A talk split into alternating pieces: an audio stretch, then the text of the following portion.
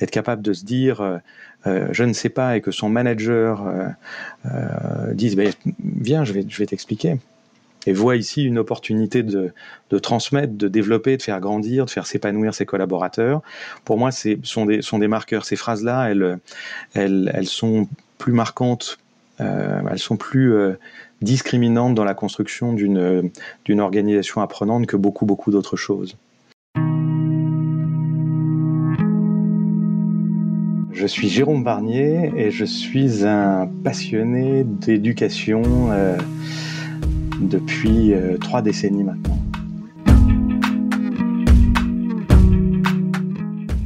En fait, je pense que j'ai toujours été passionné par l'éducation, bien avant même euh, que ça, que j'en fasse mon métier et que je rejoigne cette industrie il y a une trentaine d'années.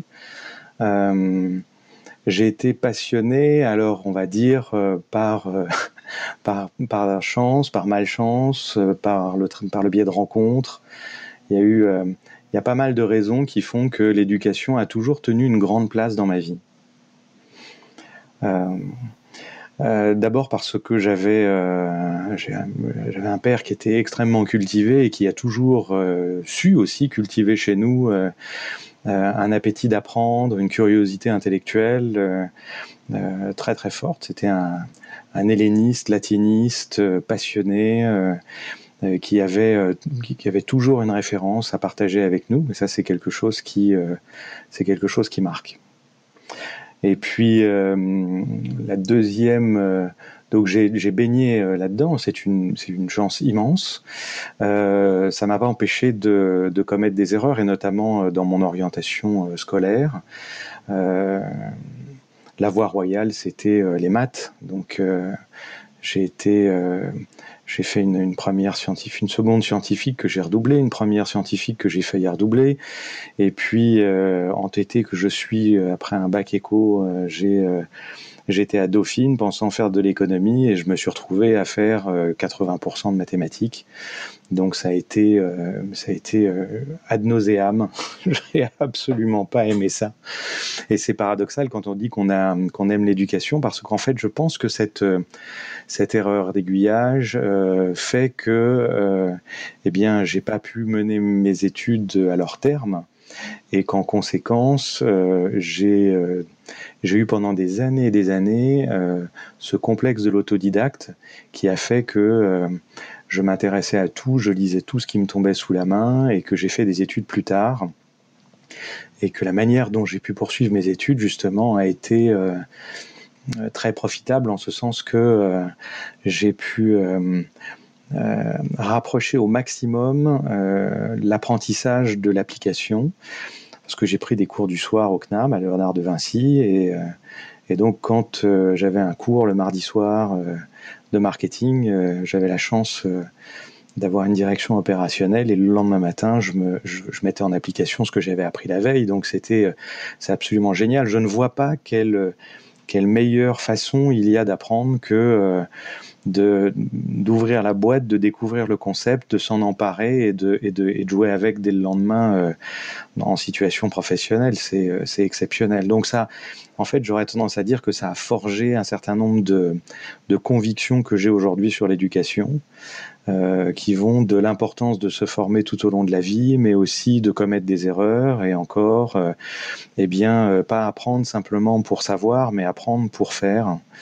Euh, ce qui évidemment préside maintenant à, à, tout ce que je tout ce que je peux écrire en termes d'ingénierie pédagogique quand on, quand on conçoit avec mes clients des, des, grands dispositifs. Tu dis le, le droit à l'erreur, est-ce que c'est quelque chose qui est, euh, bien vu en France Et est-ce qu'on se l'autorise, le droit à l'erreur selon toi? Non, on ne se l'autorise pas.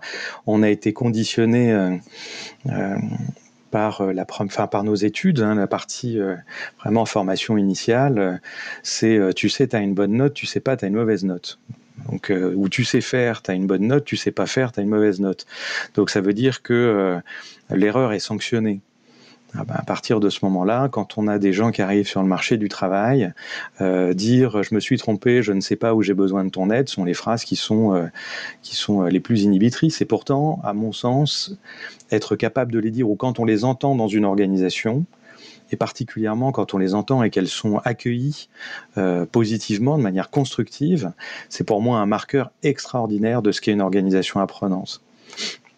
Donc le droit à l'erreur, euh, je devrais dire, dans l'enseignement, c'est le devoir. Euh, c'est le devoir de se tromper. C'est le devoir de euh, euh, d'essayer de ne pas y arriver pour pour avoir cette stimulation qui fait qu'on se mobilise, qu'on prend conscience du fait qu'on ne sait pas faire, et puis qu'on va se mobiliser, qu'on va donner le meilleur de soi-même pour aller un cran plus loin. Donc ça, c'est le, droit à l'erreur, c'est mal vu, et, pourtant, c'est une condition sine qua non euh, du développement. Tu évoquais, Jérôme, euh, au début de notre conversation, quand tu as parlé d'éducation, tu as parlé d'industrie. Euh, ces deux mots, en général, qui sont un peu antinomiques quand on parle d'éducation et d'industrie. Je suis piégé par un anglicisme. The training industry. Oui, oui, c'est en fait c'est ce secteur d'activité ce, métier, ce domaine. Euh, mais c'est vrai que, euh, alors, pour, euh, justement maintenant, pour voir où situerait le, pas l'antinomie dans les termes, mais en tout cas, le, un peu l'hiatus, parler d'industrialisation et de formation, ça peut sembler quelque chose de surprenant, en ce sens que l'éducation, c'est s'occuper de chaque individu dans, dans ce qu'il a d'unique, dans ce qu'il a de, euh, d'incomparable. Euh, et en conséquence, pour éduquer, il faut euh, réellement s'intéresser à celui qui apprend, l'écouter, prendre le temps, marcher à son pas, à son rythme, lui donner des conseils, savoir se taire et le laisser trouver par lui-même. Donc il y a quelque chose qui relève vraiment de du, questionnement socratique, de la maïotique, mais il y a aussi quelque chose qui, euh, relève du compagnonnage, de la patience, de, l'apprentissage. Et quand on met le terme industrie face à ça, on a l'impression que euh, on va euh, standardiser, et donc on va perdre toute cette dimension humaine, cette relation, alors qu'en fait, il y a énormément de choses qu'on peut automatiser, industrialiser, ou euh, en tout cas organisé au préalable, de sorte que euh, l'apprenant, celui qui apprend, puisse se saisir de ce dont il a besoin au moment où il en aura besoin. Donc l'industrialisation de la formation, c'est un terme qui est apparu, euh, ou en tout cas qu'on utilise beaucoup depuis l'arrivée du digital. on a industrialisé la transmission de savoir. Euh, ça ne veut pas dire que tout le monde passe par, tout le monde vit la même expérience d'apprentissage. Euh, dans un même parcours, euh, euh, précisément les mêmes étapes, les mêmes apports. certains vont vivre une expérience agréable, d'autres plus, plus difficile. En revanche, si on a cette capacité à industrialiser intelligemment, c'est-à-dire à construire une sorte d'écosystème de contenu euh, et puis euh, avec les bons euh, des, routes et puis les, bons indicateurs sur ces routes-là, eh bien chacun va pouvoir se rendre à destination en ayant en ayant emprunté la route qui lui convient le mieux. Tu, parlais justement de, de voilà d'unique, de, personnalisation, même de, de compagnonnage pour un pour un enseignant, pour un formateur. Selon toi, comment le formateur il fait pour euh, gérer aussi euh, cette individualisation et en même temps le fait de gérer un collectif. Parce que lorsqu'on apprend, souvent on apprend en classe, on apprend dans une promo, on apprend euh, dans une entreprise avec des pairs, en tout cas on apprend dans un groupe. Comment on fait pour ménager le fait de s'intéresser et être dans une démarche où on est euh, dans l'accompagnement de l'apprenant, tout en étant dans le cadre de dans un cadre collectif? Eh bien, le, seul moyen d'y parvenir, en fait, c'est de, rompre avec la règle des trois unités du théâtre classique, qui voulait que euh, donc c'est unité de lieu, unité d'action et unité de temps. Et euh, pour apprendre précédemment, ben, c'était un événement d'apprendre. Ça veut dire que euh, on réunissait un groupe d'étudiants ou un groupe d'apprenants professionnels dans une dans une salle de classe, et puis on entendait couvrir l'ensemble du, du cycle d'apprentissage dans cette, dans, cette, dans cette unité. Donc, euh, si on reprend un, séminaire classique euh, qui, était euh, calqué sur ce modèle, on avait un séminaire de deux jours pendant lequel les gens arrivaient, on faisait connaissance, Et puis ensuite, on leur transmettait un certain nombre de, de savoirs théoriques. Et puis ensuite, euh, on commençait à contextualiser. Il y avait un début d'appropriation. On mettait les gens en, en, en situation pour qu'ils puissent euh, euh, bah, commencer à jouer avec le concept, commencer à le travailler, à le traiter. Et puis quand ils s'étaient entraînés, on a développé pas une compétence, mais une capacité. Et puis ensuite, bah, ils quittaient la salle de classe. Et puis, bah, il restait plus qu'à prier pour qu'ils mettent en application sur le terrain. Ça, c'est vraiment la, la caricature du séminaire de trois jours d'il y a, une trentaine d'années. Euh, moi, j'ai commencé avec des, séminaires comme ça. Euh, Maintenant, ce qu'on voit avec l'hybridation, avec le multimodal, ce qu'on appelle le blended aussi, eh bien, c'est qu'on a la possibilité de faire voler en éclat ce modèle et de faire et de faire, enfin, plutôt d'accompagner euh, ce qui n'est pas un événement mais un processus. C'est-à-dire que l'apprentissage, ça passe d'abord par se, poser, se poser des questions sur la raison pour laquelle on a envie d'apprendre. Et puis ensuite, quand on a compris qu'on avait envie ou besoin euh, d'apprendre quelque chose, de changer quelque chose, eh bien, on, va euh, d'abord aborder la dimension théorique, qui est une phase vraiment d'apprentissage, d'acquisition de, de, connaissances. Et quand on a ces connaissances, après, on peut, euh, on peut s'entraîner. Mais on n'est pas obligé de faire ces deux étapes-là, donc apprendre et s'entraîner en même temps. Donc on peut très bien apprendre un certain nombre de choses, et puis ensuite se retrouver dans une salle de classe, ou se retrouver en classe virtuelle, ou se retrouver, en tout cas se retrouver en synchrone, euh, que ce soit euh, par tout petit groupe, même, en, en, cours particulier, mais avoir appris un certain nombre de choses en amont, et ensuite venir pour uniquement s'entraîner, échanger, partager, contextualiser. C'est tout le principe de la classe inversée, et c'est toute la force du blended learning. C'est-à-dire que vous avez un groupe de 20 élèves dans une promotion euh, qui doivent euh, travailler sur euh, des choses aussi diverses que, enfin, dans la direction d'entreprise, le marketing, la finance, etc. Il est fort probable dans un MBA qu'on ait un directeur marketing qui, quand on va parler de marketing, s'ennuie à son sous de l'heure. Et puis, on a le directeur financier qui n'est pas du tout un pro du marketing et pour lui, tout va trop vite. Alors que si euh, on donne la possibilité en deux ou trois semaines à ces deux personnes euh, de se mettre à niveau en étant euh, en disposant de ressources digitales, en étant accompagné, en pouvant euh, poser des questions, eh bien euh, le directeur marketing, il va y passer un quart d'heure, 20 minutes, il va simplement se remettre en tête un certain nombre de principes, le directeur financier, il va apprendre tout un tas de choses. Et puis on a après toutes les nuances qui se trouvent entre ces deux entre ces deux personnes. En revanche, quand elles vont arriver dans la salle pour pouvoir contextualiser, échanger, s'entraîner véritablement, alors elles auront probablement, elles partageront euh, quelque chose de beaucoup plus homogène. Ça veut dire que là, du coup, eh bien, les regroupements, le présentiel, prend une dimension et une force beaucoup plus importante. Il y a beaucoup moins de disparité de niveau. Donc ça, c'est quelque chose qui est, euh, euh, tout à fait formidable. Quant à la troisième partie, qui consiste après, une fois que j'ai développé une capacité, ben, à en faire une compétence, donc euh, pour ça, ben, rien ne remplace l'expérience, rien ne remplace le terrain. C'est en ça que euh, l'éducation a, considérablement évolué et qu'aujourd'hui elle a une capacité à être beaucoup plus efficace parce que euh, elle n'est plus enfermée dans un, lieu et dans un temps contraint, mais qu'elle peut accompagner le pas de chacun.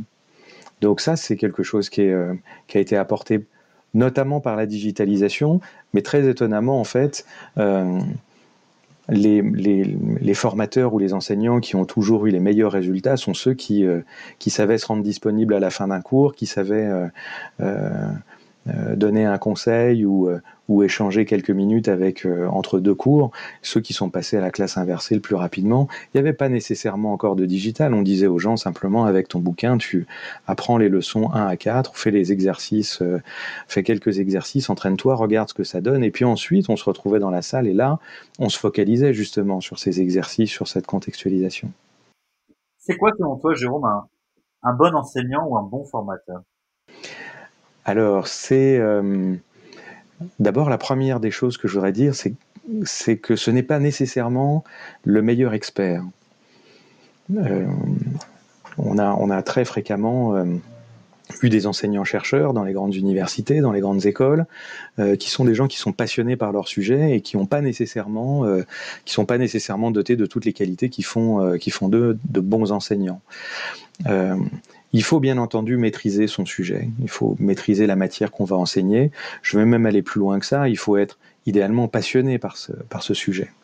parce que il n'y a rien de plus contagieux que la passion et, et avoir un enseignant qui qui vit pas son vit pas son sujet, c'est euh, quasiment à coup, enfin à coup sûr la, garantie de de pas intéresser ses euh, pas intéresser ses élèves. Donc il y a euh, je dirais, euh, il y a évidemment un prérequis qui est une, bonne maîtrise du sujet, une bonne connaissance du sujet. Et puis ensuite, il y a des, euh, des qualités qui s'expriment en termes de générosité, en termes de patience, en termes d'écoute, en termes de, passion. Euh, et puis ensuite, il y a des techniques, naturellement, qui sont d'abord des techniques de communication, et puis aussi, bien sûr, des techniques pédagogiques qui vont permettre de savoir euh, structurer tout le parcours euh, d'apprentissage euh, et, tous les échanges qui vont avoir lieu euh, entre les élèves, entre les, apprenants, mais, aussi avec, l'enseignant. Donc un bon enseignant, c'est quelqu'un qui a ces capacités-là. Il, y a, quelque chose qui relève du savoir, il y a quelque chose qui relève des savoir-faire de communication, quelques techniques, et puis évidemment des techniques pédagogiques. Mais c'est d'abord et avant tout, je pense, pardon, une, oui, c'est d'abord et avant tout, c'est c'est un appétit de un appétit de transmettre. Il y a il y a quelque chose qui il y a quelque chose qui relève vraiment de la de la passion, presque de la vocation à faire ce métier pour vraiment très bien le faire. Comment on fait pour former un formateur? Ah ah Alors, euh, eh bien, on va, euh, on va naturellement. Euh, euh, J'aurais tendance à dire que le, point le plus discriminant, ce sont les qualités que j'évoquais beaucoup plus que, la maîtrise technique ou, euh, les, pratiques pédagogiques. Euh, ce sont les qualités sont, sont, le préalable à tout le reste. Ça veut dire que un bon formateur, euh, naturellement, on peut développer euh, ses aptitudes à la communication, euh, on peut euh, tout à coup se sentir plus passionné ou plus, plus généreux, mais il y, a, beaucoup de travail à faire si on veut euh, changer des comportements. Je parle même pas de changer la personnalité d'un individu. Donc, je pense que pour pouvoir former un formateur, la première des choses, c'est de s'assurer qu'il a euh, qu'il a en lui ses qualités, qui sont ses qualités d'écoute, de patience, de générosité, etc. Bien. Une fois qu'on a déterminé ça, on va vérifier qu'il a toutes les connaissances euh, requises sur le sujet qu'il euh, va devoir, va devoir transmettre. Possiblement d'ailleurs, on va compléter, on va aider à élargir le regard qu'il a, sur, son sujet. on va l'aider à vulgariser aussi, et puis là, on va rentrer dans des techniques euh, qui sont des techniques pédagogiques. C'est justement euh, éviter que l'expert ne parle en expert, mais qu'il parle en pédagogue. Ça veut dire qu'il ait ce regard un peu méta, un peu du dessus, et puis qu'il regarde surtout en étant euh, à la hauteur euh, de son élève. Donc il ait la capacité à euh, structurer, euh, avoir une bonne didactique pour pouvoir structurer son, message pour qu'il devienne euh, compréhensible, qu'il devienne euh, attractif, et puis qu'il soit, euh, qu'il qu puisse être approprié et ensuite mis en œuvre par, par l'élève. Donc comment on le forme? D'abord en vérifiant qu'il a de bonnes qualités, ensuite en, validant les connaissances, et puis ensuite ça va être beaucoup sur des techniques qui sont des techniques d'interaction avec un individu et ou un groupe, euh, qui vont faire que là on va, on, va former le formateur sur sa capacité à, s'emparer d'un sujet et à, le rendre passionnant et à le rendre, et à le rendre euh, accessible. Qu'est-ce qui t'a donné envie, toi, euh, d'intervenir dans les entreprises, de donner des conférences, d'être toi-même un formateur? C'est une rencontre. Euh, c'est une rencontre. J'étais, euh, j'ai, euh, après mes études à Dauphine, j'ai trouvé un job très très opérationnel. J'ai travaillé dans la restauration rapide pendant cinq ans. Et ce qui est formidable dans la restauration rapide, c'est qu'on on, on a des progressions qui sont assez, qui sont parfois rapides.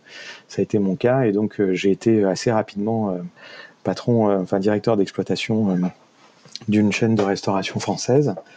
Et et ben, je, voyais bien en fait hein, dans les différents restaurants que euh, là où une équipe fonctionnait bien, c'est qu'il y avait un, manager qui fonctionnait bien, qu'il y avait voilà, je voyais bien effectivement ce qui était euh, ce qui euh, ce qui était les discriminants et la compétence était notamment la compétence du, du, patron du point, de, du point de vente ou du restaurant était quelque chose de était quelque chose d'essentiel. Donc j'ai fait appel à un formateur qui est qui est intervenu pour nous. Et et pour montrer l'exemple, j'ai participé évidemment moi à toutes ces formations sur le management. Et puis c'était passionnant. Donc j'étais, je me suis régalé. Et, euh, et la manière dont euh, dont ce formateur est intervenu euh, m'a fait dire mais très rapidement et ça c'est chaque minute qui passait après et chaque après chaque semaine et chaque mois où on a travaillé ensemble m'ont conforté dans cette idée. C'est un jour quand je serai grand je ferai ce métier il m'a il m'avait il m'avait, euh, euh, c'était extrêmement contagieux. J'avais attrapé le virus de la formation. Ça veut dire que du coup, moi, ça a très très bien marché, hein, euh, en ce sens que comme j'étais très investi et que je voyais ce que ça pouvait donner, j'étais un relais très très actif de ce que lui nous apportait dans les phases formelles de la formation. Et du coup, on a fait de très belles transformations. Et donc je me suis dit, c'est extraordinaire que quelqu'un puisse venir déclencher ça, puisse venir apporter des choses qu'ils euh, qui mettent à notre disposition, qu'ils rendent accessibles, qu'ils qui nous fassent travailler, qui nous fassent, euh, qui nous fassent ouais, réaliser ces prises de conscience, puis ensuite euh, nous, nous, galvaniser, nous donner cette énergie pour qu'on aille mettre en application. je me suis dit, c'est un métier merveilleux, on aide les gens d'une manière formidable.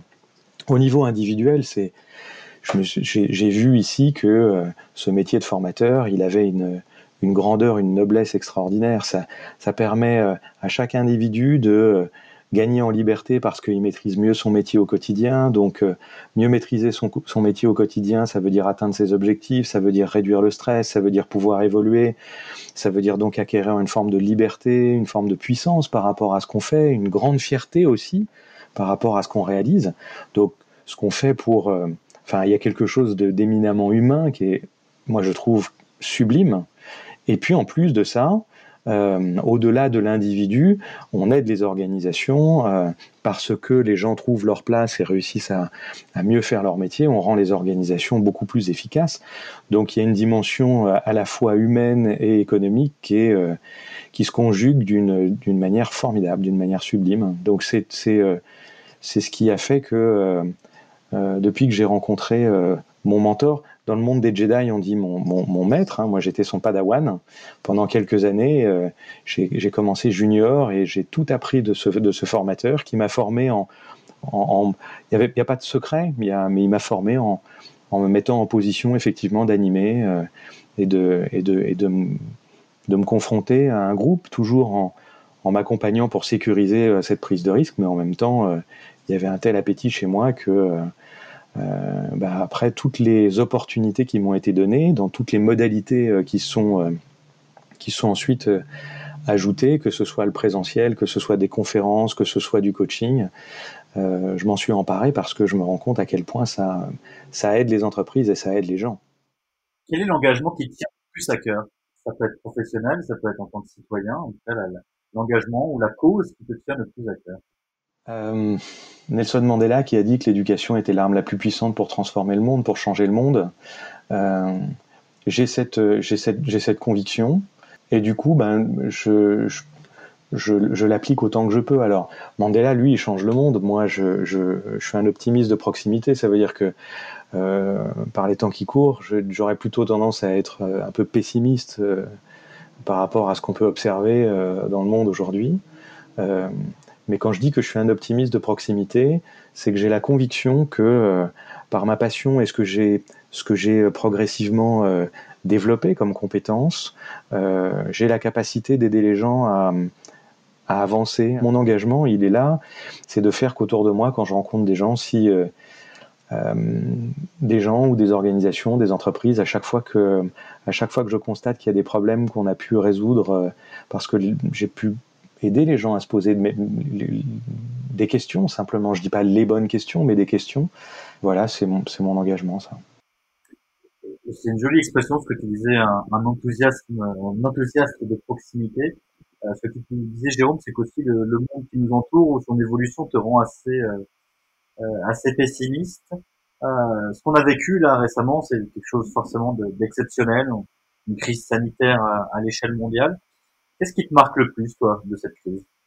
Évidemment, c'est une immense menace pour l'économie, c'est une immense menace pour, pour, pour des, même, je pense, pour, pour, pour l'équilibre du monde. Euh, là où c'est une opportunité, c'est que j'ai le, le, sentiment qu'il y a beaucoup de gens qui ont dit euh, ce moment de recul, ce moment où on a été confiné, où on s'est retrouvé en, en, famille, où on s'est retrouvé à, à, voir même certaines fois qu'on pouvait pas être en famille ou qu'on pouvait pas être avec nos amis.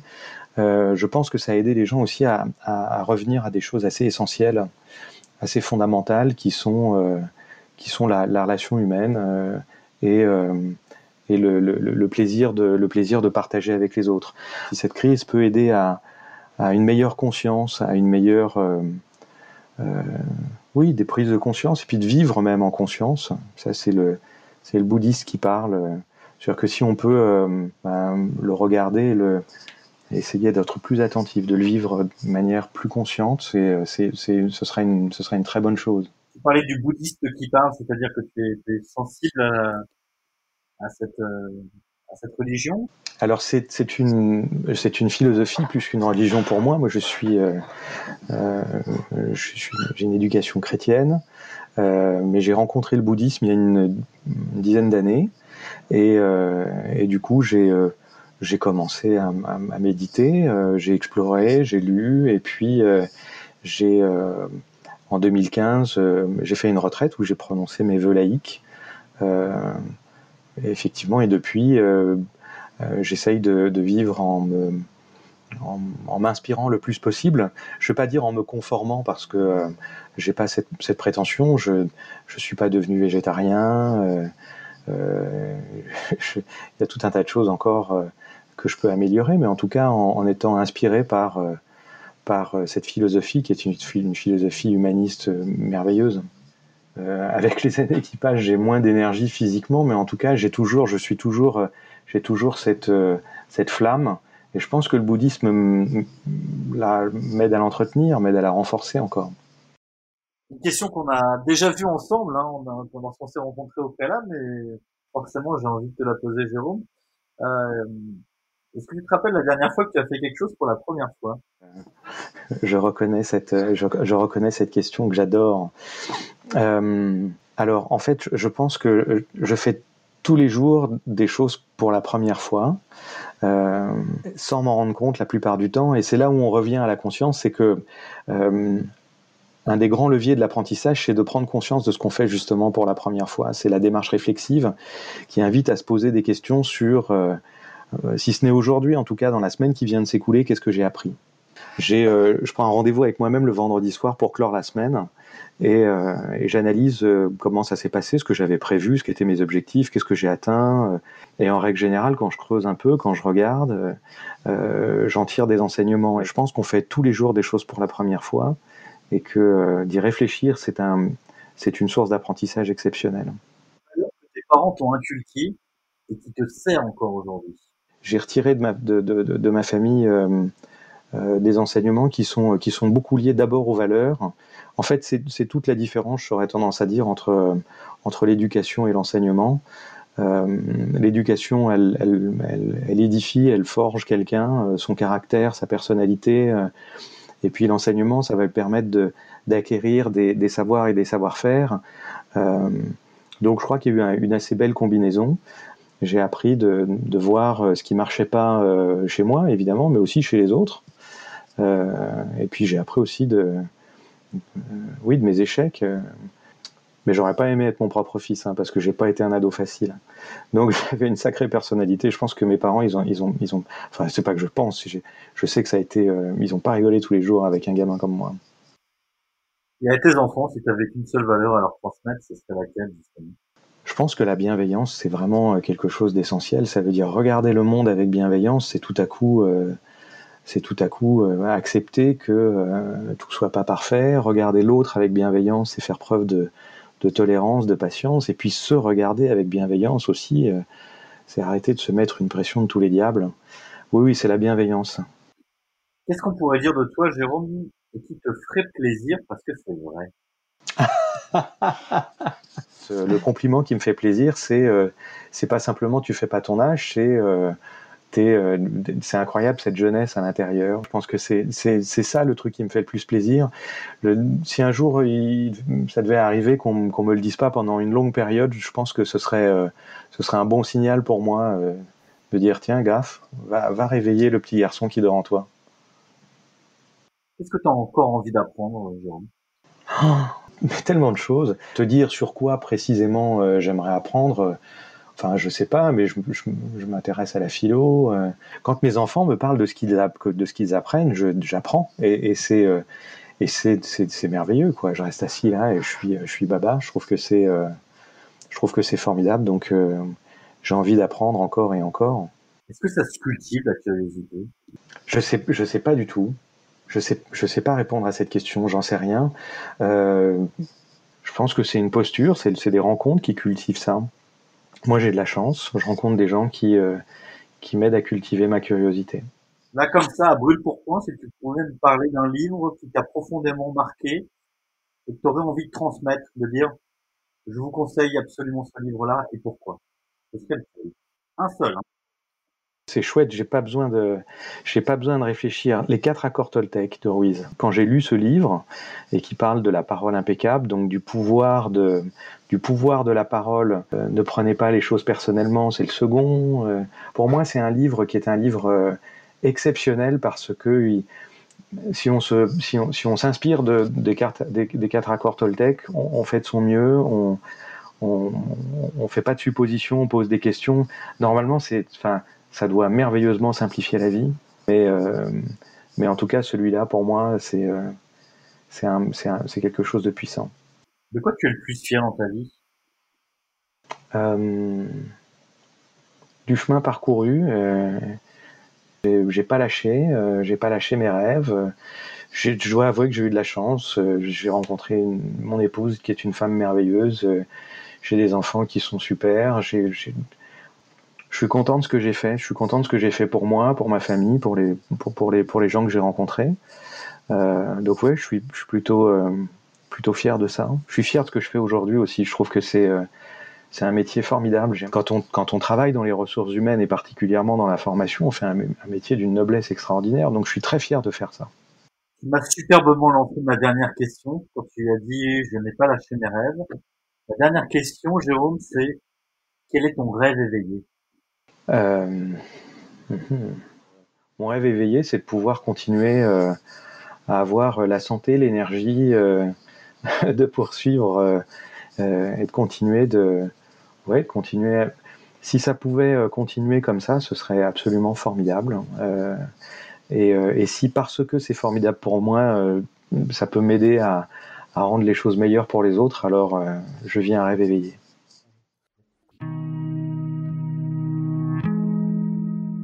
Merci d'avoir écouté cet épisode des Initiants. À travers ces rencontres, je souhaite mettre en avant des personnes qui ne sont ni dans la lumière, ni dans l'intention, mais dans l'action. J'espère que cet épisode vous a plu, et si c'est le cas, je vous invite à le commenter et à le partager. Vous pouvez retrouver le podcast sur le site internet lesinitiants.com et aussi sur les plateformes de streaming Spotify, Deezer, Apple Podcast, Google Podcast. Et vos encouragements sont les bienvenus. Tous les 15 jours, un nouvel épisode vous est proposé. Les Initiants est un podcast produit par Portemire. Vous pouvez suivre son actualité sur les réseaux sociaux via Instagram, mais aussi sur le compte Twitter et Facebook de Portemire. Vous pouvez aussi m'écrire à benjamin.portemire.com et m'envoyer vos retours, vos propositions d'invités ou tout simplement pour partager nos histoires. A très vite pour un nouvel épisode.